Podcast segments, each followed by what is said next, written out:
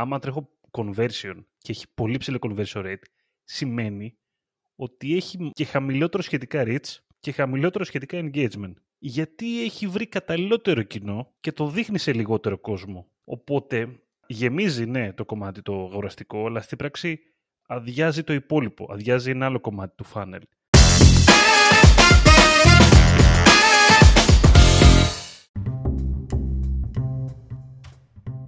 Καλησπέρα. Digital Jam. Είμαι ο Δημήτρης Ζαχαράκης. Μαζί μου είναι ο Δημήτρης Καλετσής. Καλησπέρα. Τι κάνετε, πώς είστε; Σε αυτό το σημείο, έτσι για αλλαγή, θα πω ότι αν δεν μας ακολουθείτε στο Spotify, ακολουθήστε μας τώρα. Γιατί το λέω πάντα στο, στο footer, λέω, μου αρέσει εγώ. Ε, καλά, κολλημένος με, τη, με την HTML έχω μείνει. Έχουμε μπει website. Στο- δεν το λέω στο header, μου αρέσει, το, το, το έχω σπάσει έτσι το podcast. Στο header και στο footer. Λοιπόν, οπότε στο header τώρα να σας πω ότι μας ακολουθείτε στο Spotify όσοι το έχετε κάνει ήδη και μας βάζετε και, μια, και ένα καμπανάκι για να ενημερώνεστε για νέα επεισόδια. Και ε, σήμερα Δημήτρη πώς είσαι καταρχήν, είσαι καλά; Εντάξει, θα ρωτήσω και εγώ τυπικά. Εσύ δεν θα με ρωτήσεις ποτέ αν είμαι Εντάξει, καλά. τι καλά. Θα συνεχίσουμε. Τι Ε, καλά. Είναι, είναι θα το παίξουμε ότι κλασικό, είμαστε είναι καλά το και οι κλασικό. δύο. Τι καλά ρε παιδί μου, εντάξει. Ναι, αυτό. Με αυτά και με εκείνα τώρα είμαστε σε περίεργη έτσι, εποχή. Είναι, είναι. Πάντα περίεργες είναι εποχές. Δυστυχώς τα τελευταία χρόνια δεν τελειώνει ποτέ αυτό. Πες το ψέματα. Πε, πραγματικά έτσι. Δηλαδή. Όπως και να έχει, εμείς σήμερα εδώ είμαστε για να μιλήσουμε. Ε, είπαμε να μιλήσουμε για τα objectives. Και συγκεκριμένα λίγο να αναλύσουμε και το παράδοξο που συμβαίνει πολλές φορές σε διαφημιστικούς λογαριασμούς και καταλήγουν πάρα πολλές φορές να χρησιμοποιούν μόνο ας πούμε ένα τύπο objective. Ξέρω εγώ, μόνο conversion. Αν μιλάμε για sales, έτσι. Καταρχήν, να συζητήσουμε το τελικά πρέπει να χρησιμοποιούμε πολλά objectives. Και αν ναι, ποια, ποια είναι αυτά που συνήθως χρησιμοποιούμε. Κοίταξε, για μένα Δημήτρη, καταρχάς όταν μιλάμε για objectives, εντάξει, μιλάμε για Facebook ή δεν ξέρω, TikTok. Γενικότερα, κατά κύριο λόγο, μιλάμε για social media, ρε παιδί μου, καμπάνια. Τώρα σε επίπεδο Google, οι στόχοι Εντάξει, που διαλέγεις Έχεις και στην Google θεωρητικά, ρε παιδί μου. δεν είναι. Δεν, δεν, καμία σχέση. Δηλαδή, ο στόχος διαλέγεις ό,τι και να διαλέξεις δεν έχει τόσο ε, impact, θεωρώ, σε σχέση με τα objectives που θα είναι σε επίπεδο, ρε παιδί μου, Facebook, Instagram, TikTok, δεν ξέρω, Twitter, whatever, ε, Snapchat, ό,τι τρέχει ο καθένας. Νομίζω πως, ρε παιδί μου, σε επίπεδο Google, εκεί πηγαίνεις περισσότερο σε bidding strategy. Δηλαδή το αντίστοιχο objective που έχει διαφορά, ε, πας περισσότερο σε bidding strategy και σε targeted conversions. Σε τι, τι conversion set ας πούμε θες να ταργετάρεις. Νομίζω γενικά, κατά κύριο λόγο. Κοίτα, ναι, και ε, ίσως, ίσως αλλάζει λίγο στην Google στο, μόνο στο κομμάτι display και YouTube. Ναι. Εκεί πέρα μπορούμε να μιλήσουμε λίγο περισσότερο ας πούμε, για objectives, όντως. Δεν μιλάμε στο search τώρα, εντάξει, είναι λίγο... ουφ, Εντάξει, οκ. Ξαφανίζεται όσο περνάει ο καιρός. Ναι, σωστά. Οπότε πιστεύω ρε παιδί μου πως κατά κύριο λόγο τώρα μιλάμε για social advertising και επειδή είμαστε στην Ελλάδα ε, νομίζω ότι κατά κύριο λόγο μιλάμε για Facebook ads, meta ads πλέον και επίσης αντίστοιχα για TikTok ads. Δηλαδή σαν πλατφόρμες νομίζω αυτή τη στιγμή το main που θα μιλήσουμε είναι το meta ε, που θα φοράει είναι η meta και μετά είναι το TikTok ε, που κερδίζει έτσι έδαφος ε, με γοργούς ρυθμούς. Οπότε προσωπικά έτσι να πούμε ε, στο πολύ entry ότι Objectivation ας πούμε ο στόχος της καμπάνιας ε, που έχει breakdown το Facebook ε, ή αντίστοιχα και το TikTok ή η εκάστοτε πλατφόρμα. Και προσωπικά θα πω ότι η ποικιλομορφία είναι αναγκαία. Ειδικότερα όταν μιλάμε ρε παιδί μου για brand και δεν έχεις απλά ένα single product που δεν ξέρω έχω ένα random site με έξυπνες συσκευές και απλά με ενδιαφέρει να πουλήσω το single product που έχω αυτό το μήνα και τον άλλο μήνα θα έχω ένα άλλο προϊόν και whatever που εκεί ok ε, μπορεί ίσως και με single objective που αυτό θα είναι conversion πάντα θέλω πωλήσεις. Ε, κατά τα άλλα πιστεύω ρε παιδί μου ότι όταν μιλάμε για brand είτε η shop, η commerce generation, η ποικιλομορφία στα objectives είναι κάτι αναγκαίο γιατί το κάθε τι ρε παιδί μου συνεισφέρει στο funnel και εδώ θα κάνω έτσι μια πάσα για, το, για ένα προηγούμενο podcast που είχαμε το content drives the funnel που λέγαμε που έχουμε και έτσι διάφορα παραδείγματα πώς ρε παιδί μου έτσι μπορείς να έχεις διαφορετικό περιεχόμενο μέσα στο funnel και αντίστοιχα και διαφορετικά objectives ανάλογα με αυτό το περιεχόμενο. Ναι, σωστά. Πάντως θα σου πω ότι πέρα το κομμάτι των brand που λέμε ότι ένα brand όντως θέλει ποικιλομορφία, θέλει να γεμίσει όλο το funnel υπάρχει και το εξής ότι και, και στην πράξη ρε παιδί μου άμα κάτι τρέχει πολύ καλά ένα, για ένα objective δηλαδή άμα τρέχω conversion και πηγαίνει πολύ καλά όντως και έχει πολύ ψηλό conversion rate σημαίνει ότι έχει και χαμηλότερο σχετικά reach και χαμηλότερο σχετικά engagement. Γιατί έχει βρει καταλληλότερο κοινό και το δείχνει σε λιγότερο κόσμο. Στην πράξη τώρα, έτσι το λέω. Οπότε, για να γεμίζει, ναι, το κομμάτι το αγοραστικό, αλλά στην πράξη αδειάζει το υπόλοιπο, αδειάζει ένα άλλο κομμάτι του funnel. Και εκεί πέρα μπορούμε να το δούμε λίγο σαν μια τέτοια λογική ότι Προσπαθούμε λοιπόν να γεμίσουμε και εκείνο το step του reach ή του engagement ή του traffic ή και του traffic, έτσι. Πολύ σημαντικό αυτό που είπες, έτσι. Πολύ σημαντικό αυτό. Ε, γιατί είναι, ξέρεις, είναι highlight νομίζω. Το κομμάτι, ξέρεις, ότι όντως έχω μια conversion καμπάνια που έχει χαμηλό CPA ε, και πάει μια χαρά, ναι, σίγουρα, αλλά έχω αυτό που λες χαμηλό reach. Αλλά, άρα, branding wise, με βλέπουν λιγότερα μάτια. Άρα long term υπάρχει μεγάλη πιθανότητα να χάσω, ρε παιδί μου. Ειδικότερα ξέρεις αν μιλάμε για πιο major, πιο μεγάλα brands. Το ότι απλά έχω καλό ROAS για ένα μήνα ή για δύο ή για τρεις δεν σημαίνει ότι long term ε, αυτό που κάνω δουλεύει και έχει grow η επιχείρησή μου. Δηλαδή δεν πρέπει να κοιτάμε μόνο το σήμερα, αλλά πρέπει να κοιτάμε και το αύριο και τα διαφορετικά objectives και η ποικιλομορφία μας δίνουν και ένα άλλο ανταγωνιστικό πλεονέκτημα το οποίο ποιο είναι αυτό; Όταν ε, ξέρουμε ειδικά σε επίπεδο e-commerce ότι υπάρχουν έτσι στιγμές που όπως λέμε έχει πέσει αγορά. Έτσι είναι κλασική ατάκα νομίζω σε επίπεδο e-commerce. Οπότε μπορούμε ρε παιδί μου αν έχουμε ποικιλομορφία στα objectives ακόμα και όταν πέσει σε επίπεδο conversion ρε παιδί μου, όταν πέσει η αγορά όπως λέμε, έχουμε ένα άλλο conversion το οποίο μας φέρνει reach, άρα μας βλέπουν άνθρωποι, οπότε ναι μεν έχει πέσει η αγορά, άρα οι conversion καμπάνιες σταματάνε να δουλεύουν με την αποτελεσματικότητα και την απόδοση που δουλεύανε τον προηγούμενο μήνα που η αγορά ήταν καλύτερη, αλλά ταυτόχρονα συνεχίζουμε και έχουμε καλό reach, πολλές εμφανίσεις, καλό traffic, καλό engagement, που αυτοί αν η στόχευση είναι η σωστή, έτσι, με βάση σωστή περσόνα, είναι δυνητικοί μας πελάτες σε ένα μήνα, σε δύο μήνες που η αγορά θα πάει καλύτερα.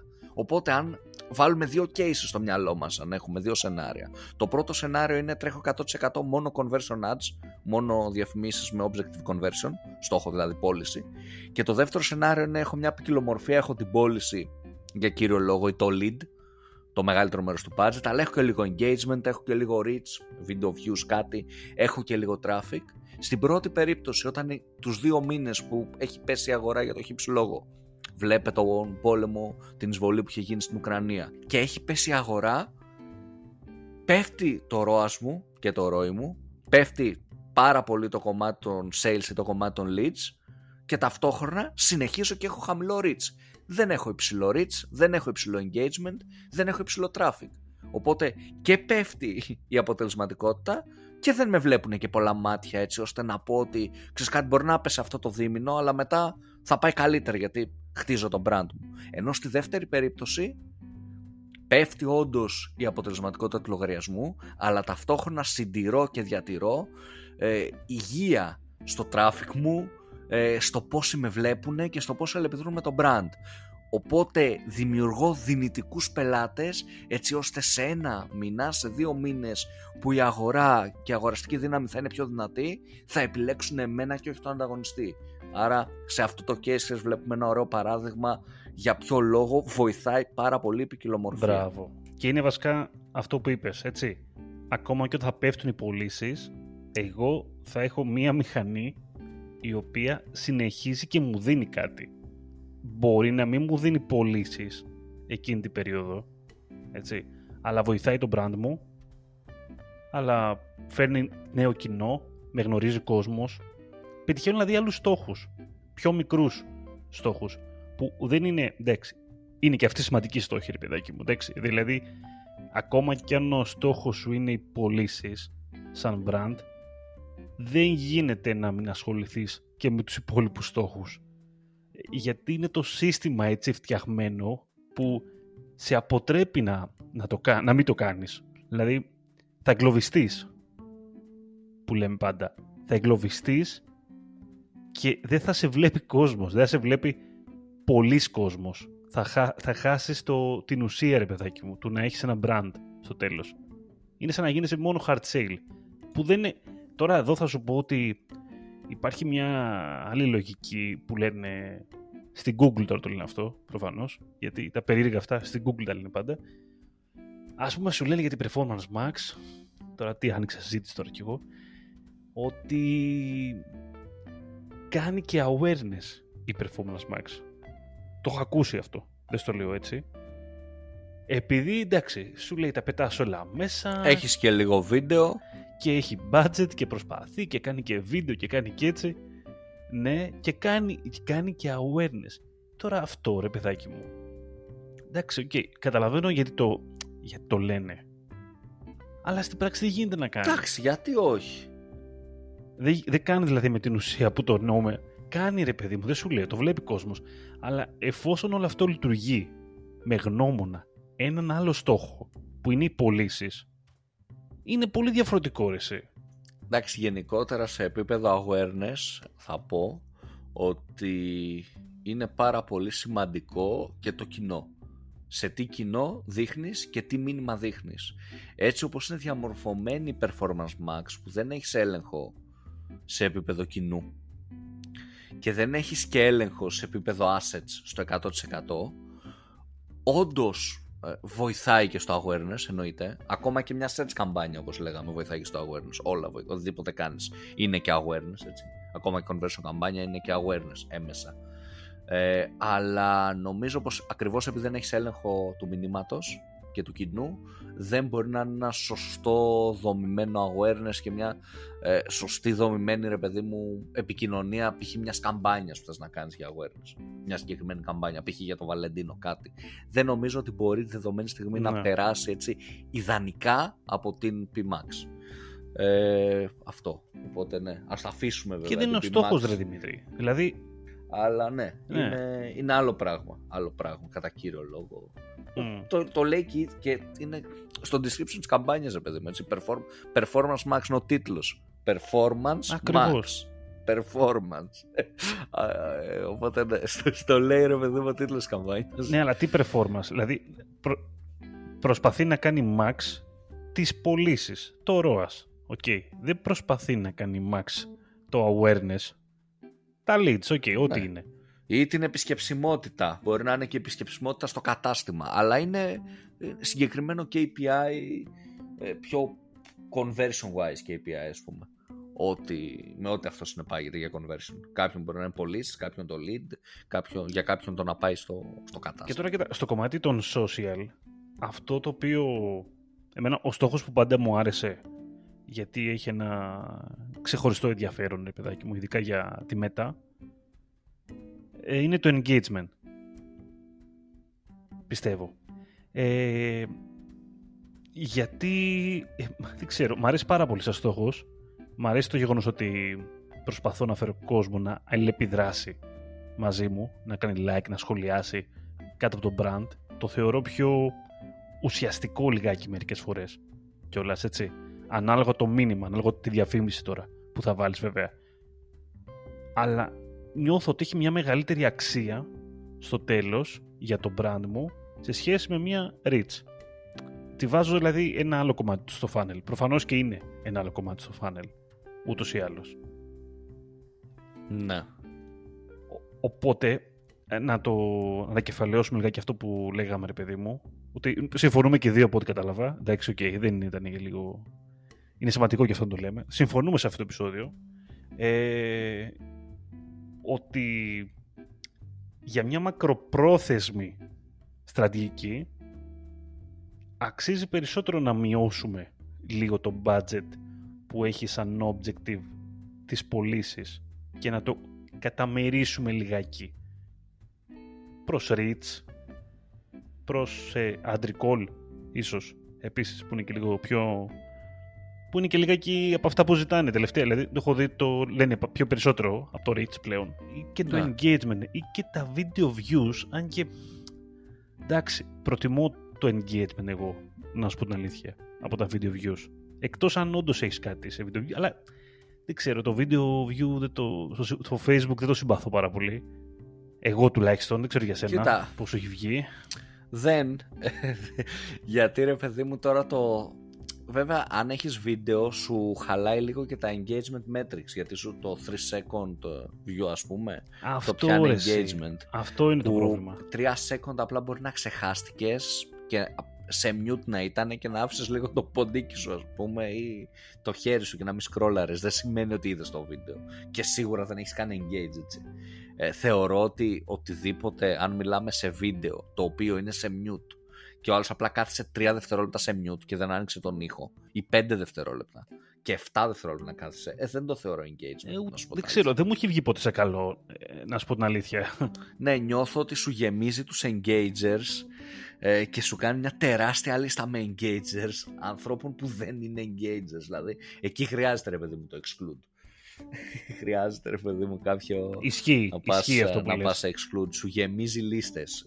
Engagers 1,5 εκατομμύριο ξέρω εγώ. Και είναι απλά άνθρωποι που έτυχε να πέσουν τρία δευτερόλεπτα πάνω σε ένα βίντεο που έκανες. Οπότε ναι μόνο αυτό συνεπάγεται θεωρώ ότι θέλει λίγο έτσι προσοχή, θέλει προσοχή σε αυτό πάρα Πάντως, επειδή τώρα μιλήσαμε λιγάκι και για κοινά, με την ευκαιρία να πούμε ότι ε, εμένα, ας πούμε, οι Engagers είναι ένα πολύ ωραίο κοινό. Πολλές φορές χρήσιμο κοινό για να αξιοποιήσω και για μια sales καμπάνια μετέπειτα. Είναι ένα ωραίο, μπορεί να γίνει ένα θερμό κοινό, ρε παιδί μου, μέσα σε όλη αυτή τη δικασία, αναλόγως και το μήνυμα που θα εννοείται θα πλησιώσεις. Αλλά είναι ένα ωραίο κοινό νομίζω το, το θεωρείς και εσύ έτσι κλασικό ρε παιδάκι μου, που, το οποίο κάπου ναι, θα χρησιμοποιηθεί ναι, θέλω ναι. να πω ρε παιδί μου στο τέλος. Είτε οι engagers στο τελευταίο είναι ημερών ή και περισσότερων ημερών. Και θα βοηθήσει πολύ.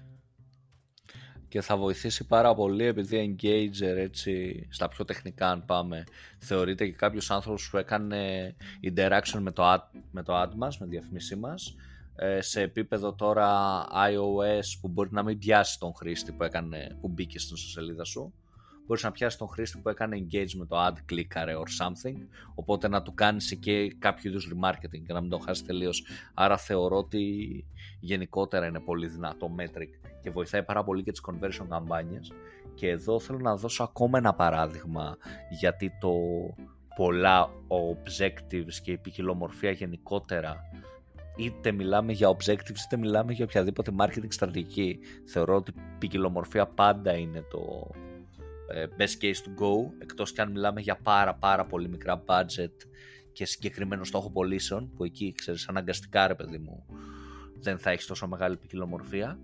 Ε, θα δώσω λοιπόν το παράδειγμα πάλι ότι σκεφτείτε πόσο μεγαλύτερο CPM έχει μια καμπάνια με στόχο τις αγορές πόσο μεγαλύτερο cost per engagement έχει επίσης μια καμπάνια με στόχο τις αγορές σε σχέση με μια rich καμπάνια ή σε σχέση με μια engagement καμπάνια. Ε, και αν ταυτόχρονα βάλουμε στην εξίσωση ότι σε μια open audience conversion καμπάνια σε μια conversion καμπάνια ανοιχτού κοινού που δεν έχουμε exclusions το remarketing κοινό και τους engagers το πρώτο πράγμα που θα κάνει ο αλγόριθμος είναι να δείξει τη διαφήμισή μας σε ανθρώπους που είναι remarketing audience και είναι engagers, έτσι.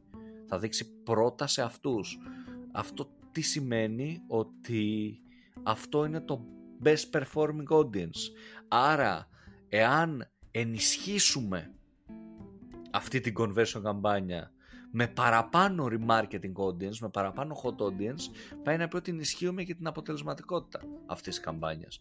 Και πώς θα τις δώσουμε παραπάνω remarketing και παραπάνω engagement audience, hot audience ας το πούμε έτσι, δημιουργώντας καμπάνιες με ακριβώς αυτά τα objectives. Λόγω χαμηλότερου CPM, χαμηλότερο cost per engagement, χαμηλότερο cost per reach, θα μεγαλώσουμε τη λίστα. Γιατί να κάνω έτσι μια αλληλουχία, αν π.χ. σε μια καμπάνια χρειαζόμαστε, δεν ξέρω, 7 ευρώ ας πούμε, για να έχουμε 1000 ε, impressions, σε μια καμπάνια που είναι μόνο reach, μπορεί να χρειαζόμαστε 1 ευρώ ή και λιγότερο από 1 ευρώ. Άρα σημαίνει επί 7 φορές θα γεμίσουμε παραπάνω τη λίστα. Με ό,τι αυτό συνεπάγει.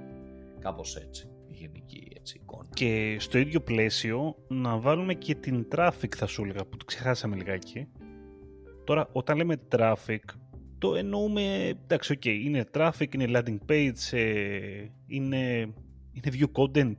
Θα σου πω επίσης, εντάξει, μικρές διαφορές έχεις. Μικρές διαφορές. Δεν έχει μικρές διαφορές.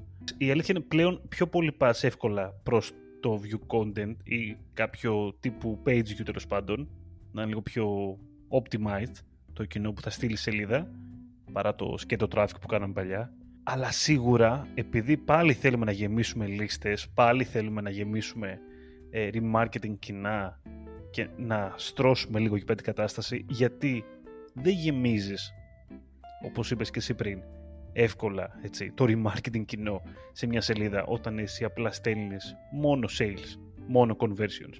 Γιατί στην τελική, άμα δουλεύει όντως πολύ καλά αυτή η conversion, δεν θα έχει κοινό. Θα, δηλαδή θα είναι όλο αγοραστές. Στο τέλος, έτσι. Όχι όλοι, αλλά θα έχει ένα μεγάλο ποσοστό αγοραστών.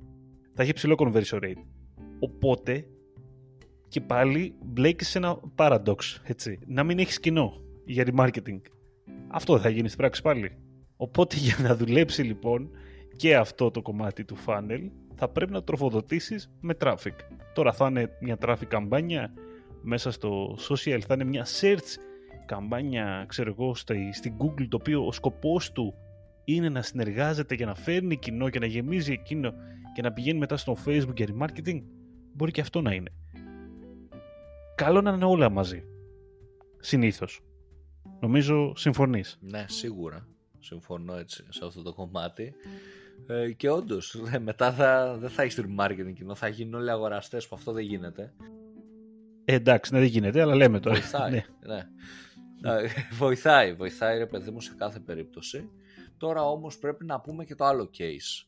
Αν έχεις 400 ευρώ budget και ένα e-commerce store το οποίο είτε πουλάει προϊόντα δεν ξέρω που τα βρίσκεις παντού τύπου έτοιμα branch ή ένα κάτι custom είτε γενικά έχεις 400-500 ευρώ budget ρε παιδί μου και θες πωλήσεις. ε, εκεί ίσως ρε παιδί μου λόγω budget ε, το 55 μπορεί και το 100% του budget να πάει ξέρεις, σε conversion ρε παιδί μου καμπάνιες και αν όχι σε πρώτο χρόνο που θα θες λίγο να γεμίσεις τις λίστες σου, να φέρεις λίγο traffic στο site, ε, σε δεύτερο χρόνο σίγουρα νομίζω ότι θα πας μόνο σε conversion. Δεν, δεν, χωράει το budget. Ε, γι' αυτό ρε παιδί μου και τέτοια budgets πλέον είναι δυσλειτουργικά. Πριν 8 χρόνια μπορεί να ήταν ok. Πλέον που έχει ανέβει το, το μπάρι ρε παιδί μου για τις διαφημίσεις digital wise νομίζω ότι αναγκαστικά θα πας σε μια στρατηγική μόνο conversions αλλά αυτό δεν σημαίνει ότι ξέρεις απαραίτητα θα δουλέψει. Αλλά νομίζω πως δεν έχεις, εκεί δεν έχεις κάποια πολλές δυνατότητες τέλος πάντων σε τόσο μικρά budget. Οπότε ε, σαν ένα case που η λογική ok έχω μόνο conversion objective μπορεί να δουλέψει είναι αυτό το πάρα πάρα πολύ χαμηλό budget που δεν σου δίνει τη δυνατότητα για κάτι άλλο Σωστά Νομίζω καλά τα είπαμε Καλοί ήμασταν και σήμερα. Συμφωνώ Δημήτρη. Να σας ευχαριστήσουμε που μας ακούσατε μέχρι αυτή τη στιγμή. Να ζητήσουμε συγγνώμη που ακουγόμαστε λίγο σαν ερωτικό ραδιόφωνο σήμερα. Αλλά είναι βραδινό το επεισόδιο, αν και εσείς το ακούτε μια άλλη στιγμή ίσως. Ή μπορεί και, ή μπορεί και βράδυ. Άμα σας αρέσει όμως να ακουγόμαστε έτσι και θέλετε πάντα να μιλάμε έτσι ήρεμα, γιατί μπορεί να τους αρέσει, Δημήτρη, γιατί έχουν συνηθίσει να φωνάζεις εσένα, εσένα ειδικά, που ανεβάζεις πολύ ένταση και θα λένε Πού, πού καλά, έτσι εδώ άλλος άνθρωπος. Ισχύει. Ισχύει αυτό. Έτσι θέλουμε να είναι εκπομπή από εδώ και πέρα και τέτοια. Ήρεμο ο Καλαϊτζής, έχει ηρεμήσει, έχει πιει το χαμομηλάκι του. Vote for ερωτικό jam. Όπως και να έχει, αυτό ήταν για σήμερα. Μας ακούτε σε Spotify, σε Apple και Google Podcast για όσο υπάρχουν. Μας ακολουθείτε σε Facebook, LinkedIn, Instagram. Τα λέμε την επόμενη εβδομάδα. Ήμουν ο Δημήτρης Ζαχαράκης, ήταν ο Δημήτρης Καλετζής. Καλή συνέχεια. Καλή συνέχεια σε όλους.